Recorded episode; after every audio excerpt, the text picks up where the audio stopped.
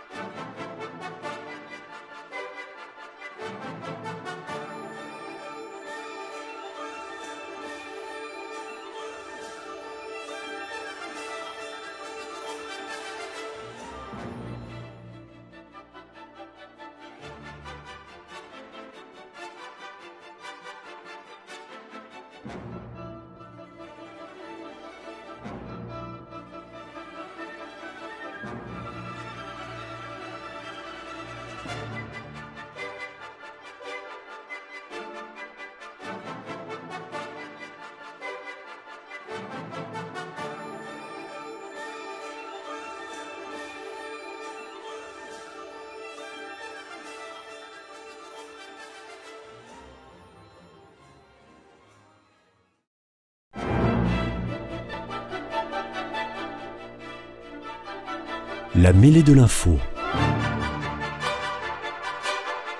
Une émission de débat sur l'actualité nationale, animée par Éric Dupriez. Bienvenue à l'écoute de Radio Présence et de la mêlée de l'info, où nous allons comme chaque semaine débattre des sujets à la une de l'actualité nationale. Voici ceux qui ont accepté de participer à ce numéro. Honneur aux dames, je salue d'abord Marie-Christine Monnoyer, titulaire de la chaire Jean Rodhain à l'Institut catholique de Toulouse, professeure des universités en sciences de gestion, et Gisèle Verniol, co-secrétaire du groupe local d'Europe Écologie Les Verts à Toulouse. À leur côté, je salue aussi un petit nouveau dans cette émission, Nicolas Bonleux, dirigeant d'entreprise, président de l'association Lignes Droites 31. Bienvenue également à tous les trois. Merci d'avoir accepté mon invitation à débattre ensemble. L'actualité brûlante est encore une fois très politique. Après la démission attendue, il est vrai, d'Elisabeth Borne lundi, c'est donc finalement Gabriel Attal qu'Emmanuel Macron a nommé Premier ministre. Et pourtant, depuis que la rumeur d'un remaniement ministériel imminent circulait, le nom du désormais ex-ministre de l'Éducation nationale n'était pas cité parmi les favoris pour occuper le poste de chef du gouvernement, mais c'est bien lui qui devient à 34 ans le plus jeune Premier ministre de la Ve République.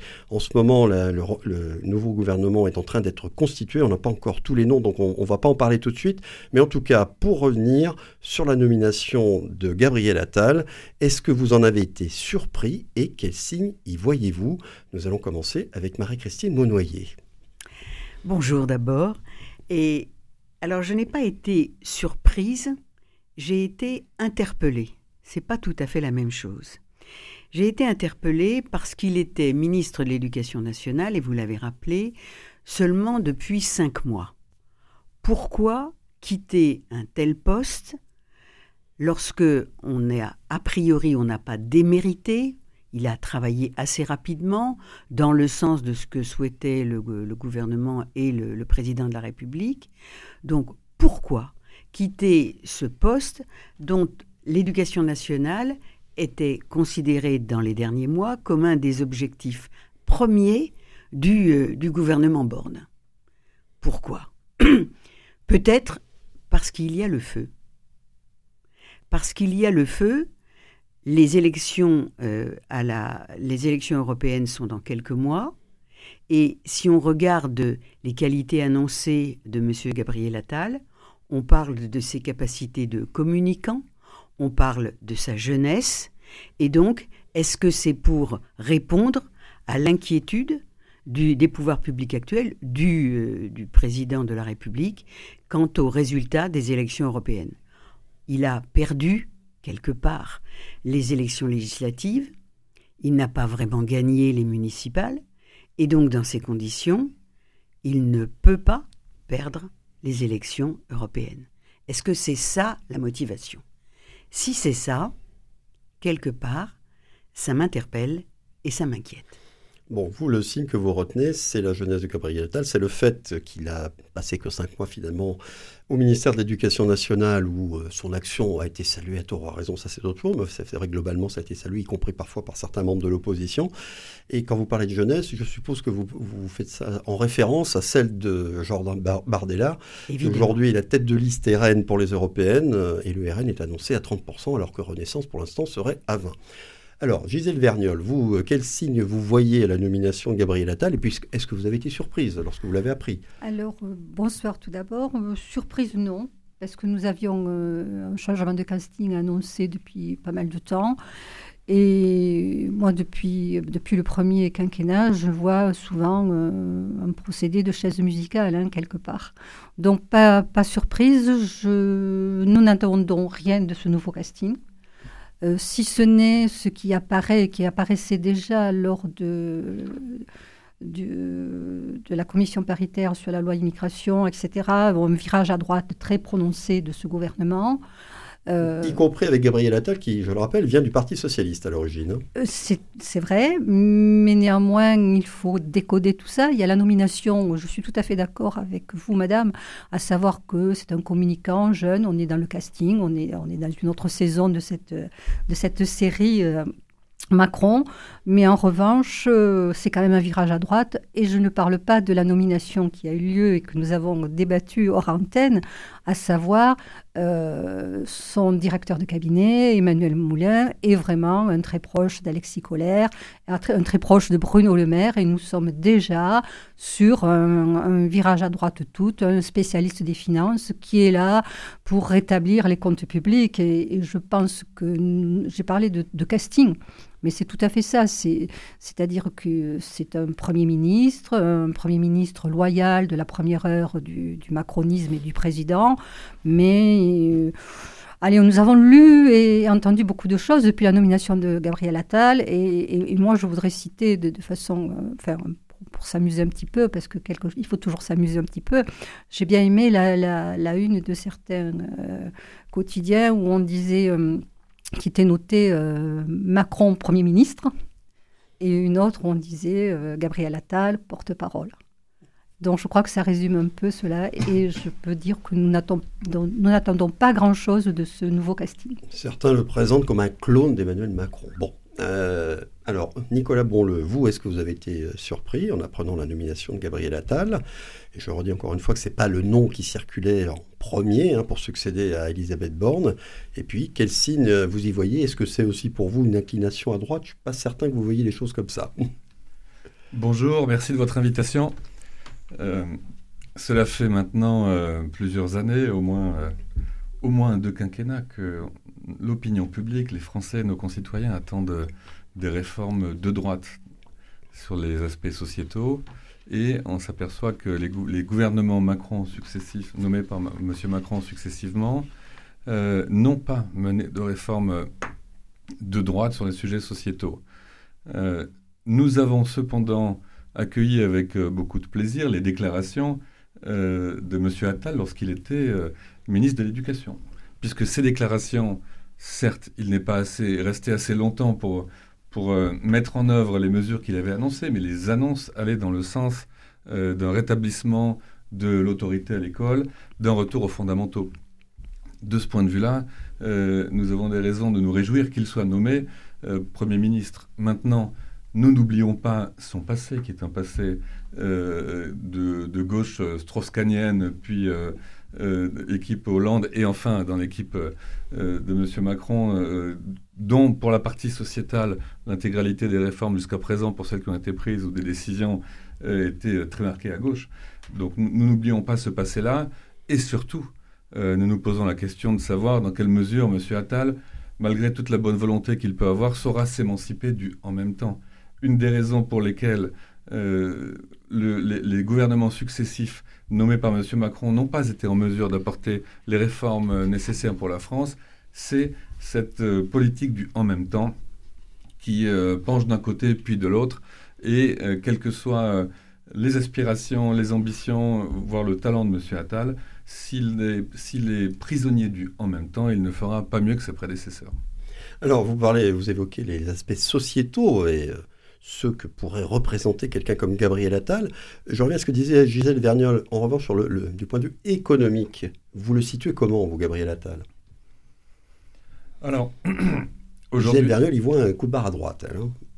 On n'a pas, beaucoup de possibilités de juger d'une action de M. Attal à un portefeuille strictement économique, puisque ça n'a pas été ses prérogatives jusqu'à présent. Je dirais que ces déclarations le portent à mettre en place une communication, un système d'annonces qui rassureront les Français sur le rétablissement de l'autorité et sur le besoin d'ordre que nous avons tous. Et donc, et que la population, nos concitoyens ressentent. De ce point de vue-là, on peut espérer que d'un point de vue économique également, M. Attal prendra les mesures nécessaires et attendues par nos concitoyens, notamment en termes de pouvoir d'achat, par exemple. Mais aussi, et si j'élargis un peu les sujets hors domaine économique, dans le champ de l'éducation, où il avait déjà été présent, mais également de l'hôpital, par exemple, et les sujets sociétaux, j'y reviens, qui sont quand même ceux qui sont les plus importants dans les préoccupations des Français, le communautarisme, la sécurité, l'immigration. Marie-Christine Monnoyer, vous avez évoqué d'emblée le jeune âge donc, de Gabriel Attal, jeune âge qui a été beaucoup commenté pour occuper une telle fonction. Je suis assez âgé pour me rappeler l'époque où Laurent Fabius avait été nommé Premier ministre en 1983, il avait 37 ans. À l'époque, un Premier ministre de 37 ans, c'était complètement inenvisageable, sauf qu'il faut remettre ça dans le contexte, c'était l'époque du changer la vie Mitterrando-Jacques Languien. Certains se rappellent de cette période, donc voilà, bon, il y avait aussi cet aspect-là, et on pouvait déjà parler à l'époque de coups un peu de communication. Est-ce que vous pensez que le jeune âge de Gabriel Attal est plutôt un atout ou une fragilité compte tenu de la situation actuelle de notre pays? Il faut rappeler que ce n'est pas un novice en politique, Gabriel Attal. Il connaît bien le fonctionnement de nos institutions et puis les rouages et les coulisses du pouvoir, puisqu'il y est depuis maintenant pas loin d'une dizaine d'années, puisque, comme le rappelait Nicolas Bonleux, avant même l'élection d'Emmanuel Macron, il était déjà dans les coulisses du pouvoir. Marie-Christine Monnoyer. Alors c'est très difficile de répondre à cette question. C'est très difficile parce que la jeunesse c'est une force et à certains moments c'est un problème. La jeunesse c'est une force parce qu'on a l'enthousiasme, parce qu'on a le rêve, parce qu'on a l'ambition. Et l'énergie. Mais c'est aussi un handicap en particulier parce que, à l'évidence, on manque d'expérience. Et que quand on regarde les noms qui ont été cités dans le futur gouvernement, qui nous seront confirmés tout à l'heure, eh bien, il va falloir se mesurer avec des personnalités qui sont loin d'être faciles à diriger et qui vont sans doute vouloir marquer eux aussi leur empreinte. Donc, moi, j'ai pas envie qu'on se focalise sur ce point-là, parce que, au fond, c'est intéressant de faire monter des jeunes gens. Mais il ne faut pas les brûler. Et on a besoin qu'ils acquièrent de l'expérience. Alors, un Premier ministre, bien sûr, il a déjà été à de bonnes écoles, etc. Il vient aussi d'un milieu dans lequel il a grandi et il a appris sans doute plus vite que d'aucuns qui n'ont pas un environnement aussi porteur. Donc, pour moi, ce n'est pas ça le problème. Le problème, c'est si on l'a choisi parce que c'était d'abord un orateur, parce que c'était d'abord quelqu'un qui avait un beau sourire et qui pouvait, dans certains cas, avoir une influence sur un certain nombre de personnes. Et en particulier, de pouvoir dire que la Macronie mettait en face de Joanne Bardella quelqu'un qui était de la même génération. Ouais. Est-ce que c'est uniquement une question de génération ? Gisèle Verniol, sur cet aspect-là, la jeunesse de Gabriel Attal. La jeunesse, pour moi, n'est pas un atout. C'est surtout, on est là encore dans ce qu'on a déploré depuis longtemps, c'est-à-dire la communication de ce gouvernement. C'est un gouvernement qui communique, un président qui communique. Il a donc choisi un Premier ministre qui était capable de communiquer facilement. Je pense que personne ne contestera. On ne conteste pas l'habileté de Gabriel Attal pour communiquer, on le sait bien. Mais moi, je pense qu'un Premier ministre, il doit avoir du fond plus que une allure, je ne dirais pas une forme, une allure. Et là, sur le fond de cette personnalité, j'ai quand même des doutes. J'ai des doutes. Quand vous dites du fond, ça peut vouloir dire du vécu, de l'expérience de vie. De l'expérience de vie. Sachant que Gabriel Attal, et d'ailleurs ça a été aussi souligné, il était conseiller municipal à 24 ans, il a toujours été dans la politique, ce qui ne veut pas dire, comme je l'ai entendu, qu'il n'a jamais travaillé. Au contraire, je pense que c'est quelqu'un qui travaille beaucoup, moi.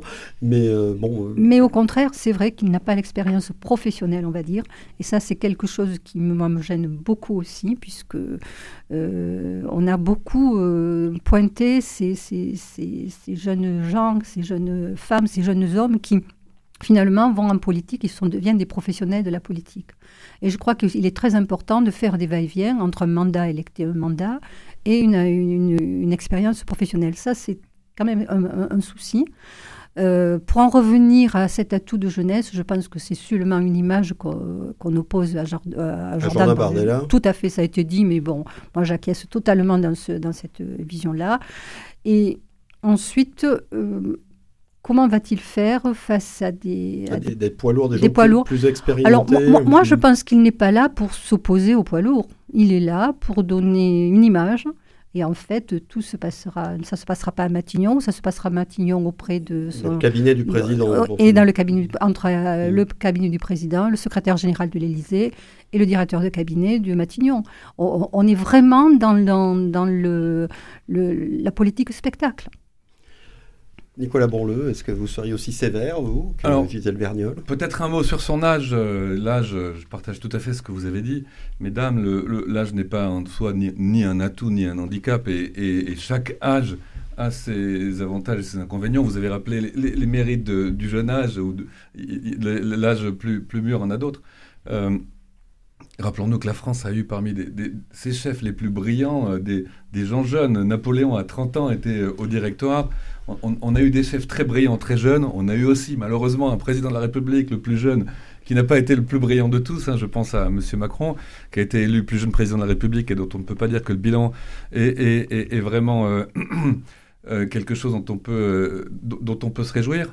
Et donc, je dirais que sur l'âge même de M. Attal, la question n'est pas là. En revanche, la question pour nous est de savoir si M. Attal aura perçu cette attente de nos concitoyens, de faire en sorte que sur les sujets sociétaux, je le redis, le communautarisme, la sécurité, l'immigration, sur ces sujets sociétaux, d'avoir des réformes fortement marquées à droite. Les premières annonces qu'il a faites au ministère de l'Éducation, j'y reviens parce que ça a été une rupture dans les différents ministres qu'avait nommé M. Macron dans les différents gouvernements, ces premières annonces avaient, de ce point de vue-là, été tout à fait éclatantes et avaient donné un ton qui nous donnait un certain espoir. Sera-t-il en mesure, avec cette nouvelle position de Premier ministre, de continuer à fixer un tel cap ? Saura-t-il, je le disais tout à l'heure, s'émanciper du « en même temps » tellement paralysant qui aura paralysé tellement de ses collègues ? Aura-t-il les coudées franches pour des annonces et des mesures plus drastiques? C'est ça en réalité qui fera le succès de sa mission. Est-ce que lorsque certains disent que ce sera un clone d'Emmanuel Macron, donc un Emmanuel Macron plus jeune, peut-être l'Emmanuel Macron de 2017, vous donnez du crédit à cette vision des choses, ou est-ce que vous pensez qu'il peut tout à fait s'émanciper d'Emmanuel Macron et apporter aussi la contradiction sur certains sujets? L'exemple qu'il a donné au ministère de l'Éducation, tel que nous le voyons, et qu'il a réussi à s'émanciper alors à l'époque, son Premier ministre, Madame Borne, et le président, Monsieur Macron. Et donc, je dirais que sur la base de cette expérience, on peut espérer qu'il y arrivera. Après, je ne connais pas évidemment les rapports qui unissent ces deux personnes, mais en tout cas, on peut espérer qu'il y arrivera. Je redis que c'est la seule chance de succès. S'il veut faire quelque chose pour son pays, s'il veut faire quelque chose pour notre population, c'est sa seule chance de succès. Et d'arriver à tenir tête, si j'ose dire, à M. Macron sur ces sujets-là. Alors, pour revenir à son action en tant que ministre de l'Éducation nationale, où effectivement, comme le rappelait Marie-Christine Monnoyer, il n'aurait été en poste que 5 mois. Donc, il y a eu beaucoup d'annonces. Est-ce qu'on peut... comme le fait un petit peu Nicolas Bonleux, quand même, dire qu'il peut se prévaloir d'un bilan positif, mais sauf que les réformes, les mesures annoncées, pour l'instant, n'ont pas été mises en œuvre, et ce n'est pas lui qui va les mettre en œuvre. Alors, qu'est-ce que vous en pensez, Marie-Christine Monnoyer ? Alors, Parmi les mesures qui ont été annoncées, il y en a qui étaient faciles. La baïa, etc. Enfin, c'est facile. D'une certaine façon, c'est facile. Encore fallait-il le faire. Non, il fallait le faire, mais une fois qu'on l'a dit, c'est relativement facile à mettre en œuvre. Ah oui, à mettre en œuvre, oui. Voilà. Ce qui n'est pas du tout la même chose, par exemple, pour le brevet des collèges. Oui.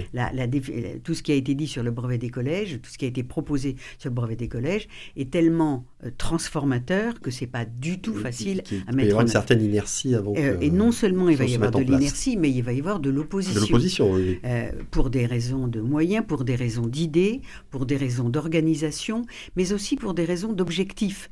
Dire qu'on ne pourra plus aller au lycée si on n'a pas été reçu au brevet, c'est quelque chose qui n'a jamais existé. C'est une petite révolution, oui.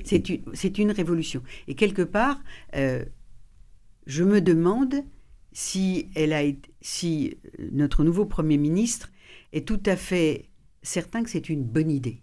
Mmh. C'est une idée vraiment très transformante. Donc, est-ce qu'on peut donner une idée aussi transformante comme ça, d'un coup de baguette magique? À mon avis, non. Vous n'y croyez pas? Non. Parce qu'il va quand même il va avoir un ministre ou une ministre de l'Éducation nationale sous ses ordres. Donc on pourrait dire il peut toujours donner l'impulsion et demander à ce que ce qu'il a voulu mettre en place le soit effectivement. Effectivement.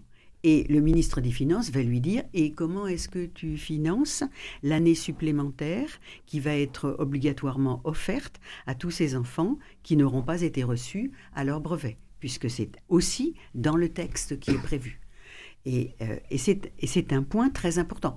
C'est pas possible autrement. Oui. Sinon, ça veut dire que celui qui n'est pas reçu au brevet, c'est dommage pour toi, tu t'arrêtes.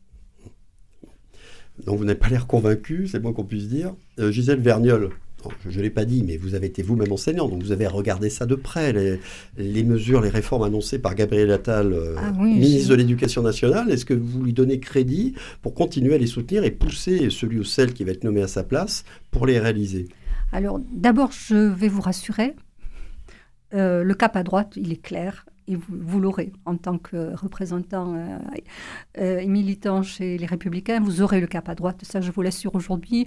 Je veux bien revenir dans une autre émission et que vous me disiez, Madame Verniol, vous vous êtes trompée. Mais là, c'est un vrai cap à droite depuis que Elisabeth Borne a cherché la majorité avec les Républicains à l'Assemblée nationale et qu'il y a eu cette commission mixte paritaire qui a durci un texte sur la loi immigration qui était déjà quand même assez dur. Donc nous sommes vraiment sur un virage à droite de ce quinquennat. Le « en même temps » n'existe plus. Même si on peut dire qu'il y a un passé au Parti socialiste de ce Premier ministre, je pense que tout cela est oublié et qu'il a fait son coming out par rapport à la gauche. Au niveau de son futur ministre de l'Éducation nationale, il l'a bien dit dès qu'il a été nommé et qu'il a fait ses adieux au ministère de l'Éducation nationale, il a dit que de toute façon, il emportait avec lui à Matignon les réformes de l'Éducation nationale. Donc nous sommes encore là sur un Premier ministre qui est totalement sous influence du président, une ou un ministre de l'Éducation nationale qui va devoir rendre des comptes à son Premier ministre parce que ce Premier ministre avait déjà enclenché des réformes. Je trouve ça un peu... moi, je serais ministre de l'Éducation nationale, je serais quand même assez mal à l'aise avec ces propos-là qui ont été tout de suite donnés. Alors ensuite, sur ces premières réformes au ministère de l'Éducation nationale, je comprends que les Républicains étaient vraiment ravis de ce qu'il a annoncé. La baïa, j'y reviens, vous l'avez dit, madame, c'était la mise en œuvre de la loi. C'était la loi de laïcité à l'école, c'était pas difficile, il est revenu, il en a fait une marque de fabrique, il sait faire, il est communicant. Mais ensuite, tout ce qu'il a proposé en réforme, tant sur les groupes de niveau, sur les doublements, sur le brevet du collège, l'uniforme, tout cela, ça, je peux, moi, le mettre avec une étiquette toute simple. C'était mieux avant. On fait plaisir aux seniors, de toute façon. On sait bien que le macronisme repose sur un électorat, on va dire, des plus de 65 ans. Donc on est là, on rassure l'ordre, l'uniforme, respecter les professeurs, enfin c'est tout ça.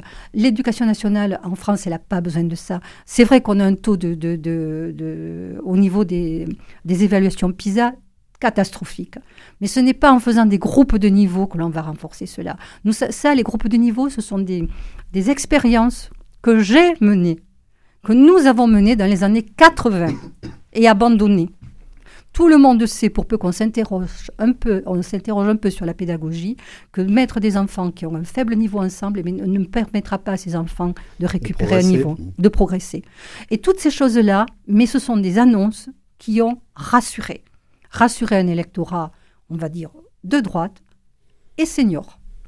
Donc, moi, je reboucle un peu ce que je disais en début de mon propos. Nous sommes dans un virage bien à droite, bien affirmé. Rachida Dati en est la preuve. Alors, Rachida Dati, vous citez son nom parce qu'il semblerait qu'elle soit quasiment officielle, qu'elle soit nommée ministère de la Culture. Bon, on ne va pas commenter ça pour l'instant, mais je voulais quand même revenir à ce que vous disiez. Bon, vous n'êtes pas d'accord, vous pensez que ce ne sont pas les bonnes réformes, les bonnes mesures qu'a annoncées Gabriel Attal, mais est-ce que vous pensez qu'elles seront mises en œuvre? Parce que c'est ça la question. Alors... Je pense que pour mettre en œuvre les groupes de niveau, autant dans les écoles élémentaires que dans les collèges, il faut les moyens. Ils n'existeront pas. L'uniforme, ça a été présenté comme quelque chose qui allait se mettre en œuvre. En fait, ce sont des villes qui se proposent d'être lieu d'expérimentation. Le fameux brevet des collèges qui serait un temps d'arrêt pour passer en seconde, ça demande des moyens. Tous les syndicats enseignants, quand Gabriel Attal a présenté ses réformes, ont pointé les manques de moyens. Là, on est sur des annonces, on n'a pas encore les moyens de mise en œuvre. Nicolas Bonleux, alors vous, je crois que vous êtes plutôt d'accord avec les mesures qu'a annoncées Gabriel Attal lorsqu'il était ministre de l'Éducation nationale, mais est-ce que vous lui faites confiance pour qu'elle soit appliquée, que soit le futur ou la future ministre de l'Éducation nationale? Effectivement, ce qui est regrettable dans cette décision de M. Macron, mais ce n'est pas la première fois, on voit ça assez souvent, c'est la forme de manque de continuité, de précipitation, d'interruption des initiatives prises qui participent du en même temps et qui participent finalement à la neutralisation de l'action gouvernementale. Une fois qu'on a dit ça, je dirais que la politique, ce n'est pas seulement mettre en œuvre ce qu'on a dit, mais c'est aussi nommer les choses. Et de ce point de vue-là, cela faisait très longtemps que nous attendions que quelqu'un au gouvernement nomme les choses à l'école et dise ce qu'on a le droit de faire et ce qu'on n'a pas le droit de faire, même si c'était dans la loi, mais que, enfin, la parole publique, la parole du gouvernement, la parole de nos chefs, enfin, pose les conditions claires, et notamment, dans ce cas-là, du respect des fondamentaux.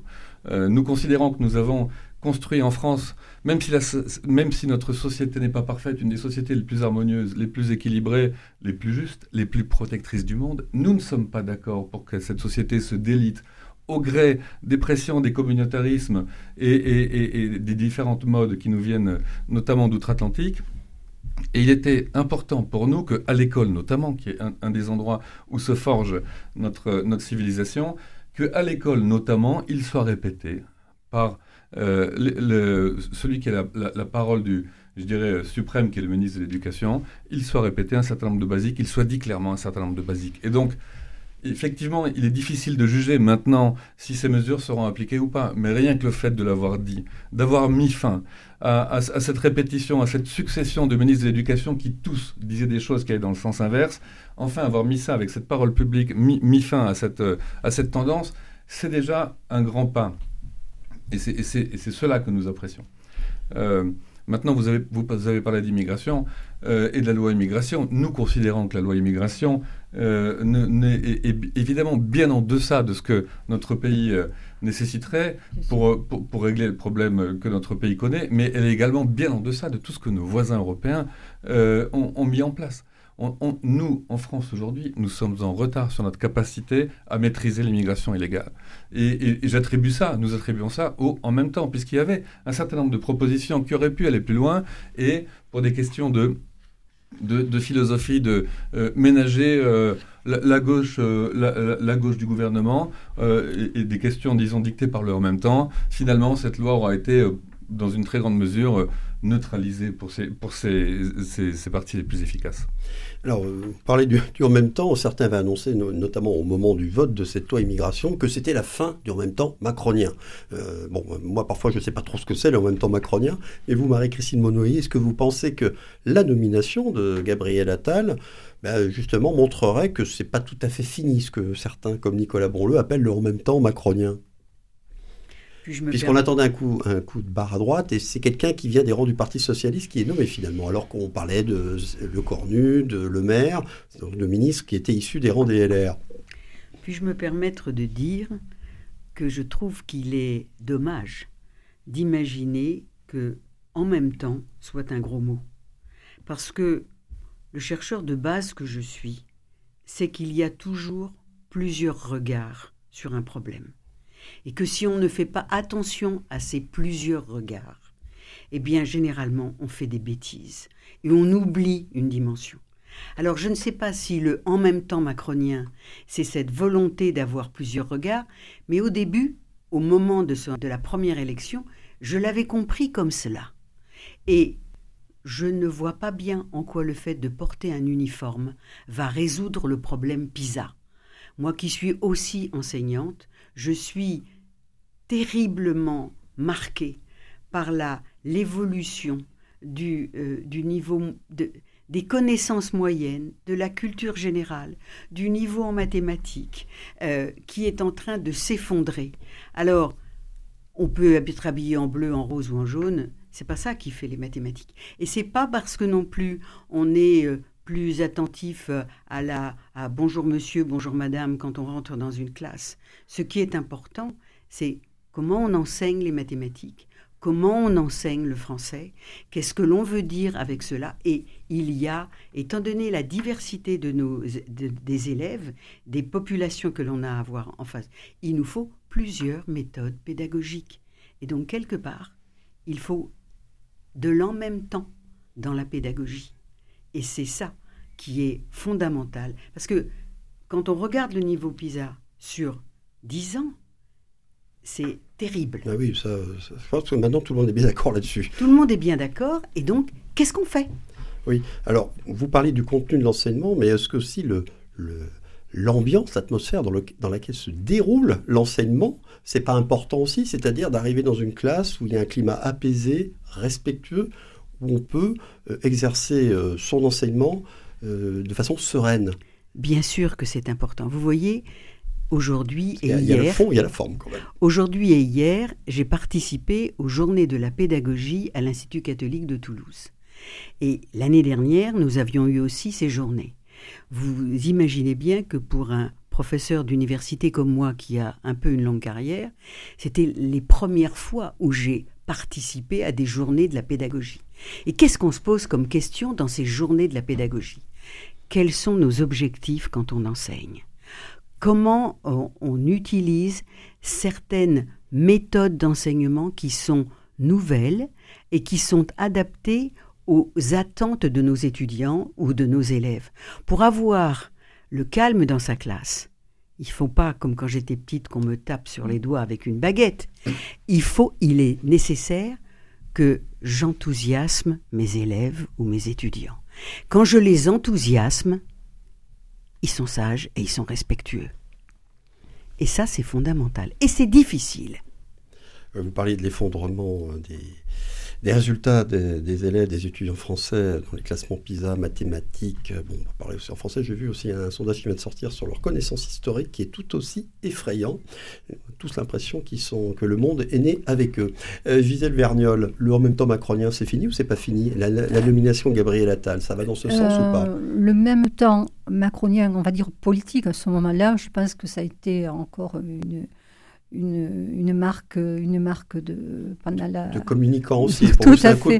C'est-à-dire que là il nous proposait une formule en même temps un peu de gauche, centre-gauche pour tout ce qui est l'aspect sociétal et puis après pour tout ce qui était du régalien, un centre-droit qui a migré vers la droite, etc.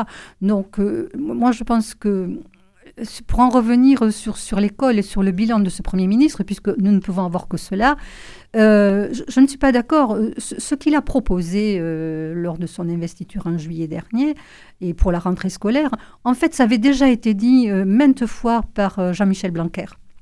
Et on est vraiment dans ce que prônait Jean-Michel Blanquer, mais qui est parti et qui a été longtemps le protégé de la Première Dame. Il était vraiment dans ce que voulait faire Emmanuel Macron pour l'école. Jean-Michel Blanquer qui a été jusqu'à proposer une méthode syllabique pour apprendre la lecture. On était quand même sur le retour, l'ordre, se lever quand un adulte entre en classe, etc. Ce n'est pas ça qui va permettre aux enfants de progresser. Ce qui va permettre aux enfants de progresser et de ne pas être bon dernier dans les résultats PISA, c'est la formation des maîtres. Madame le disait. Or, que voyons-nous? Nous voyons l'éducation nationale du mal à recruter ses professeurs, parce que le métier n'est plus du tout attractif. Et de ce fait, on est amené à chercher des contractuels pour faire classe. Ces personnes ne sont pas formées. Comment, avec toute la bonne volonté que peuvent avoir ces personnes-là, elles n'ont pas la pédagogie, elles n'ont pas la formation pour mener à bien tout ce qu'il faut mener à bien dans une classe. Et voilà pourquoi nous en sommes là. Quand, bien évidemment, il y a un professeur des écoles ou un professeur de collège devant une classe, parce que souvent, il y a des matières qui sont complètement anéanties par le manque de professeurs en collège. Oui. Alors, avant toute autre chose, ce sont des moyens et des professeurs. Et après, on pensera peut-être aux choses qui font plaisir. Mais le ministre de l'Éducation nationale a présenté ses réformes. C'était encore de la communication, rien d'autre.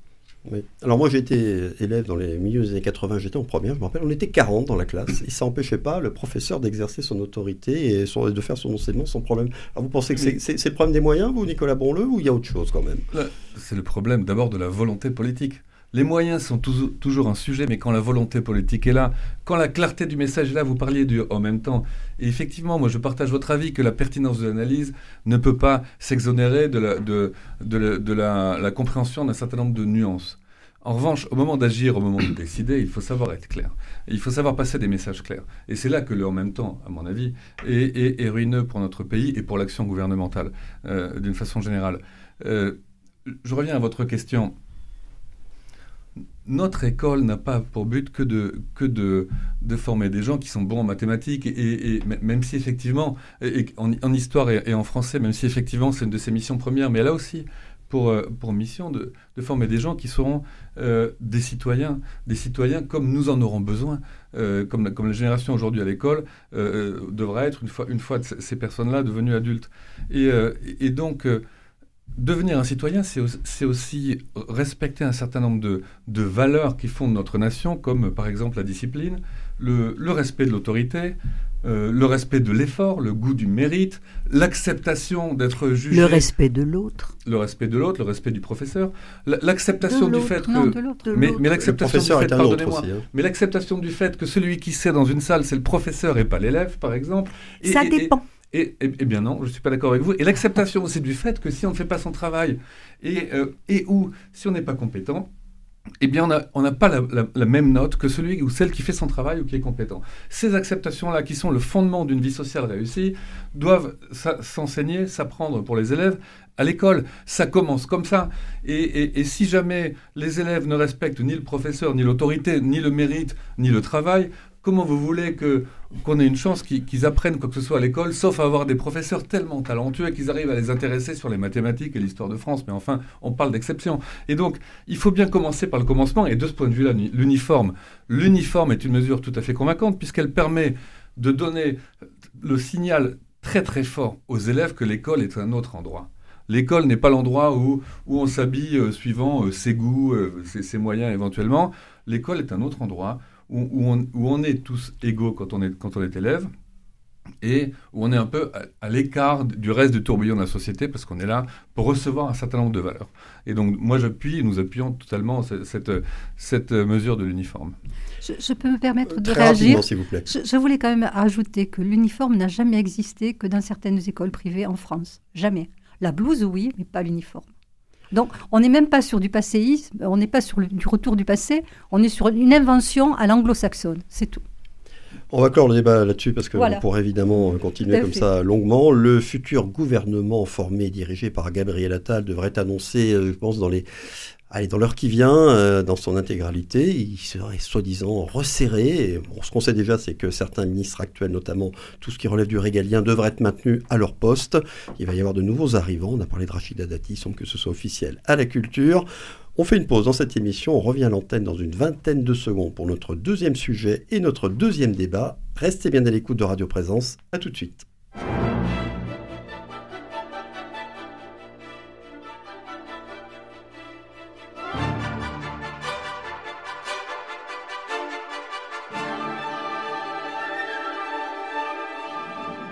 La mêlée de l'info, Éric Dupriez. Nous revoici pour le second débat de cette mêlée de l'info. Je suis toujours en compagnie de Marie-Christine Monnoyer, Gisèle Verniol et Nicolas Bonleux.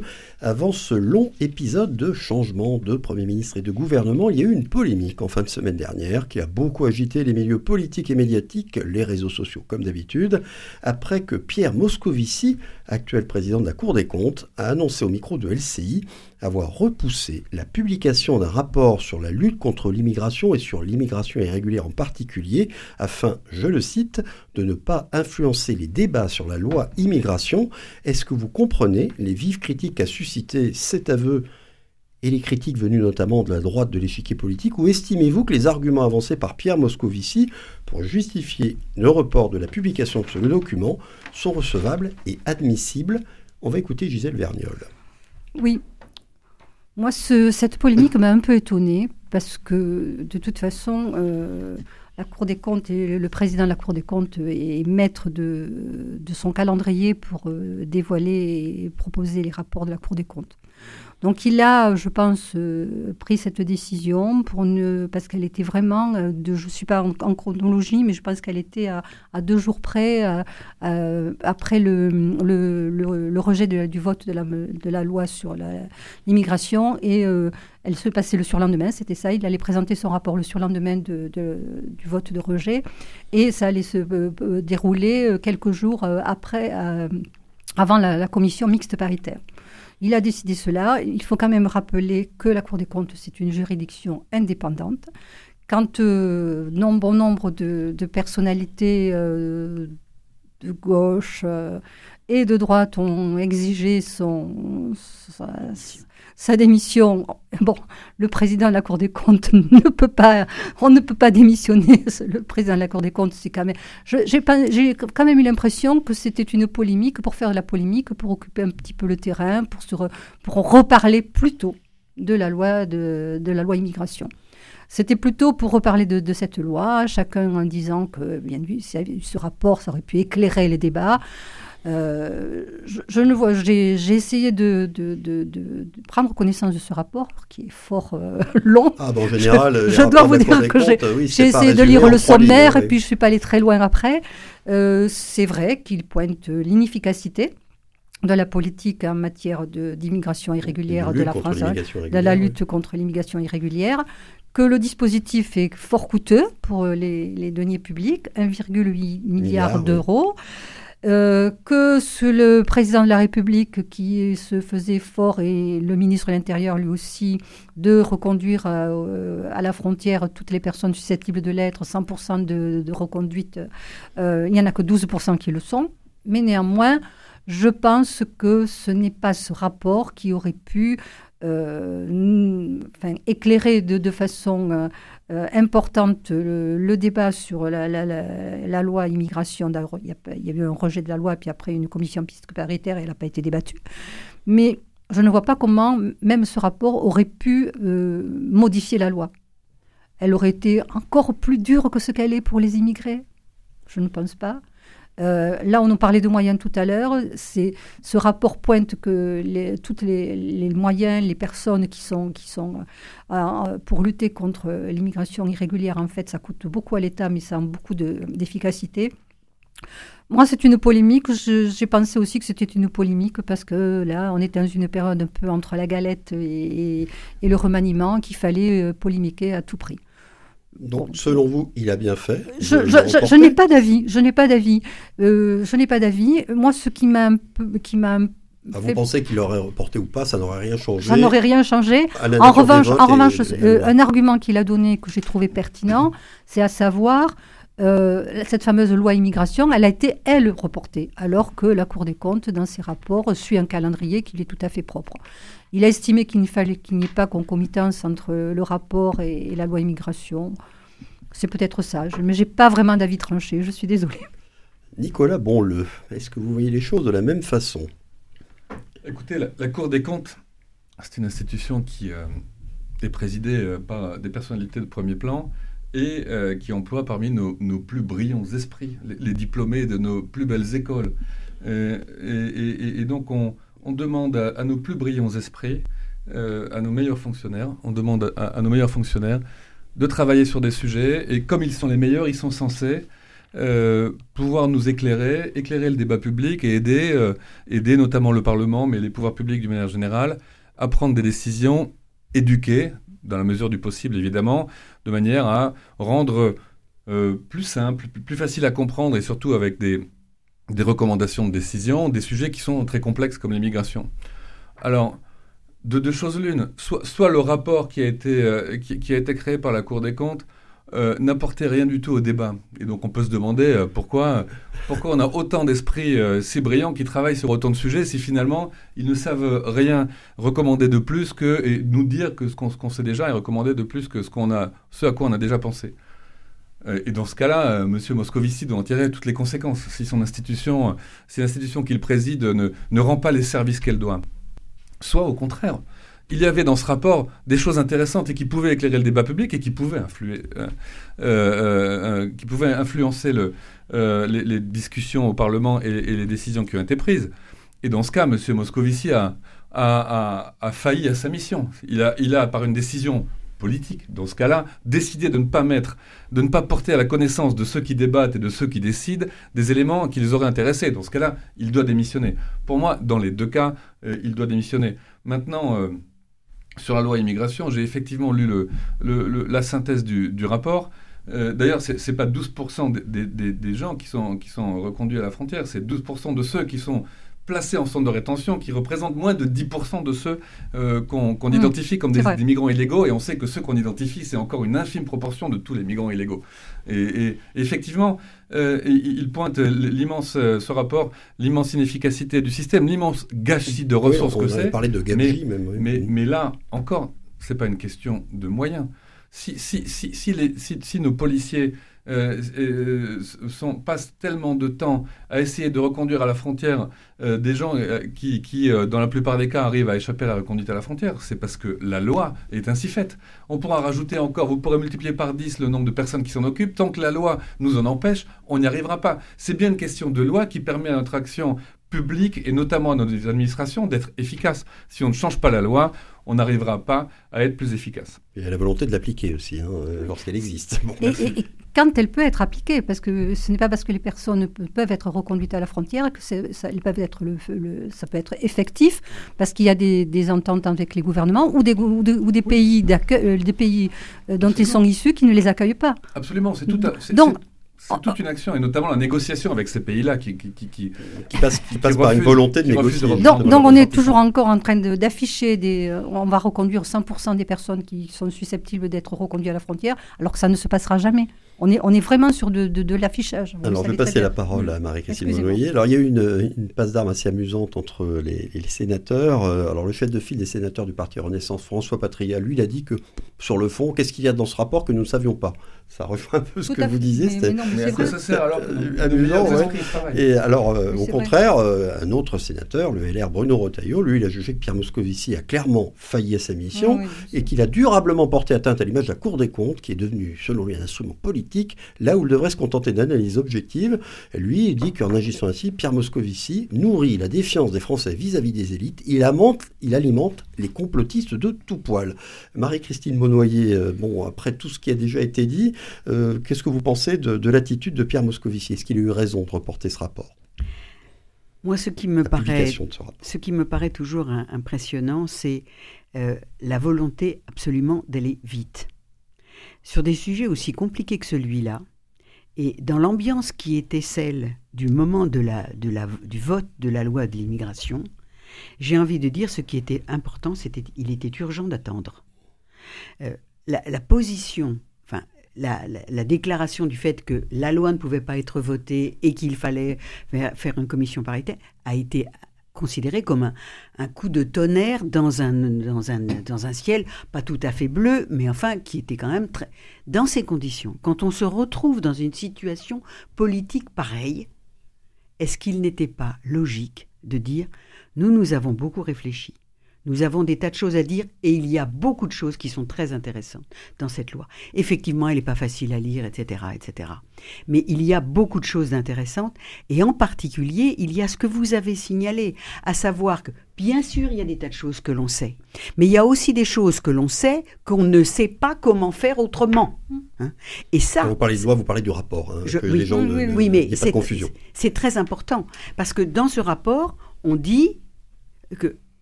on ne fait pas ce qui a été annoncé, mais en fait, jusqu'à présent, on a déjà essayé de faire autrement et on n'y arrive pas. Et la loi ne dit pas comment on va faire maintenant pour y arriver. Donc, au fond, ce qui m'étonne, c'est que tout le monde a été impressionné par le fait que Monsieur le Président de la République ait dit « on va la passer devant le Conseil constitutionnel parce qu'il y a des choses qui ne me plaisent pas et donc il faudrait peut-être les revoir ». Le Président du Conseil constitutionnel lui disant que c'était quand même pas le boulot du Conseil constitutionnel que de ramasser après les erreurs qui ont été faites. Donc, avec toute cette incertitude, critiquer le Président de la Cour des comptes qui a dit « bon, j'ai pas voulu en rajouter », quelque part, ça me paraît facile et je trouve que c'est du buzz. Par contre, ce qui va se passer maintenant avec ce que va dire le Conseil constitutionnel sur cette loi est extrêmement intéressant. Et c'est là qu'on va peut-être être obligé d'aller lire un peu en détail ce qu'a donné la Cour des comptes pour qu'on se dise franchement, cette loi, elle n'est pas terrible. Et elle répond à pas grand-chose, des problèmes effectivement que beaucoup de gens connaissent, disent, ressentent, mais cette loi, elle n'est pas terrible. Et ce qui m'impressionne aujourd'hui, c'est la position des syndicats, la position de certains députés, la position de certains responsables politiques vis-à-vis il va y avoir des manifestations qui sont déjà sur le calendrier. Et donc, ça veut dire que cette loi, elle n'était vraiment pas terrible. Donc, on recommence. Vous pensez que cette loi n'était pas terrible, Nicolas Bonleux ? Absolument. Cette loi, finalement, a été vidée de la plupart des articles que, notamment, les Républicains avaient proposés et qui auraient permis d'en faire une loi effective. Et donc, aujourd'hui, on se retrouve avec une loi qui, finalement, ne va pas beaucoup changer les choses et qui ne règle pas le fond du problème, qui est l'attractivité de notre pays pour les migrants, la capacité... Alors interdire l'accès, enfin à rendre l'immigration illégale un délit, et donc ensuite la capacité à mettre en place l'arsenal juridique et policier qui permet de traiter efficacement les migrants illégaux. En fait, rien dans cette loi, à très peu de choses près, ne va changer les choses. Et donc effectivement, vous avez raison de dire qu'on aura besoin d'une autre loi. Le seul mérite que je vois à toute la discussion qui a eu lieu autour de cette loi, c'est pas la loi elle-même, c'est que enfin, dans le débat public, sont arrivées des questions qu'on n'avait pas le droit de se poser depuis 50 ans, car elles étaient ostracisées, qui sont très importantes pour l'avenir de notre nation, et notamment en termes d'immigration, que sont par exemple le droit du sol, l'aide médicale d'État. Est-ce que nous, peuple français, nous voulons continuer avec ça, par exemple ? Question qui avait été interdite et qui était restée sous le couvercle pendant 50 ans. C'est pas tout à fait vrai, monsieur. Et enfin, c'est pas tout à fait vrai. Mais vous ne pouvez pas dire ça. L'histoire du droit du sol, elle a déjà été changée plusieurs fois, et il y a moins de 50 ans. Donc vous ne pouvez pas dire qu'il y a plus de 50 ans qu'on ne s'est pas posé la question du droit du sol. Vous savez bien qu'aujourd'hui, si la loi l'a changée, la question du droit du sol était déjà traitée de façon beaucoup plus sévère qu'elle ne l'était il y a 30 ou 40 ans. Donc, vous ne pouvez pas dire une chose pareille. Et ce que vous avez dit tout à l'heure, il y a des choses qu'on a annoncées, etc. Bon, moi qui suis professeur et qui suis devant des étudiants, ce qui a été dit pour l'accueil des étudiants étrangers, bon, vous avez vu comment ont réagi les présidents des universités. C'est une catastrophe, ce truc. Oui. Comment peut-on avoir... Qu'est-ce qui s'est passé dans la tête des députés pour imaginer qu'on pouvait demander aux étudiants de bloquer de l'argent sur un compte bancaire pendant tout le temps qu'ils faisaient leurs études, déjà qu'ils n'en ont pas beaucoup, tout ça parce qu'on veut limiter. Mais c'est une aberration. Et ça n'existe dans aucun pays, contrairement à ce qu'a dit Madame Borne. Ça n'existe pas. Moi, j'ai été choqué de cette tribune. Bon. Les présidents d'université ont outrepassé leurs prérogatives. Ils ont outrepassé leurs prérogatives. Ça prouve bien que cette loi, elle est extrêmement dure. Elle ne vous suffit pas, alors qu'elle va mettre des gens encore plus dans la précarité et la pauvreté. Cette loi, pour moi, elle est une injure aux valeurs de notre pays. Alors, bon, on va rester là parce qu'on ne va pas refaire le débat sur la loi immigration. Ce n'était pas tout à fait le sujet, c'était le rapport de la Cour des comptes et l'attitude de Pierre Moscovici. Il nous reste vraiment très peu de temps pour vos coups de cœur, vos coups de gueule, si tant est que vous en ayez, hein, pour ce début d'année. Nicolas Bonleux, est-ce que vous avez un coup de cœur ou un coup de gueule à partager? Pardonnez mon expression, un coup de gueule. La RATP interdit à ses équipes de parler à son public voyageant, donc aux gens qu'ils accueillent dans les stations de métro et dans les métros, de Noël.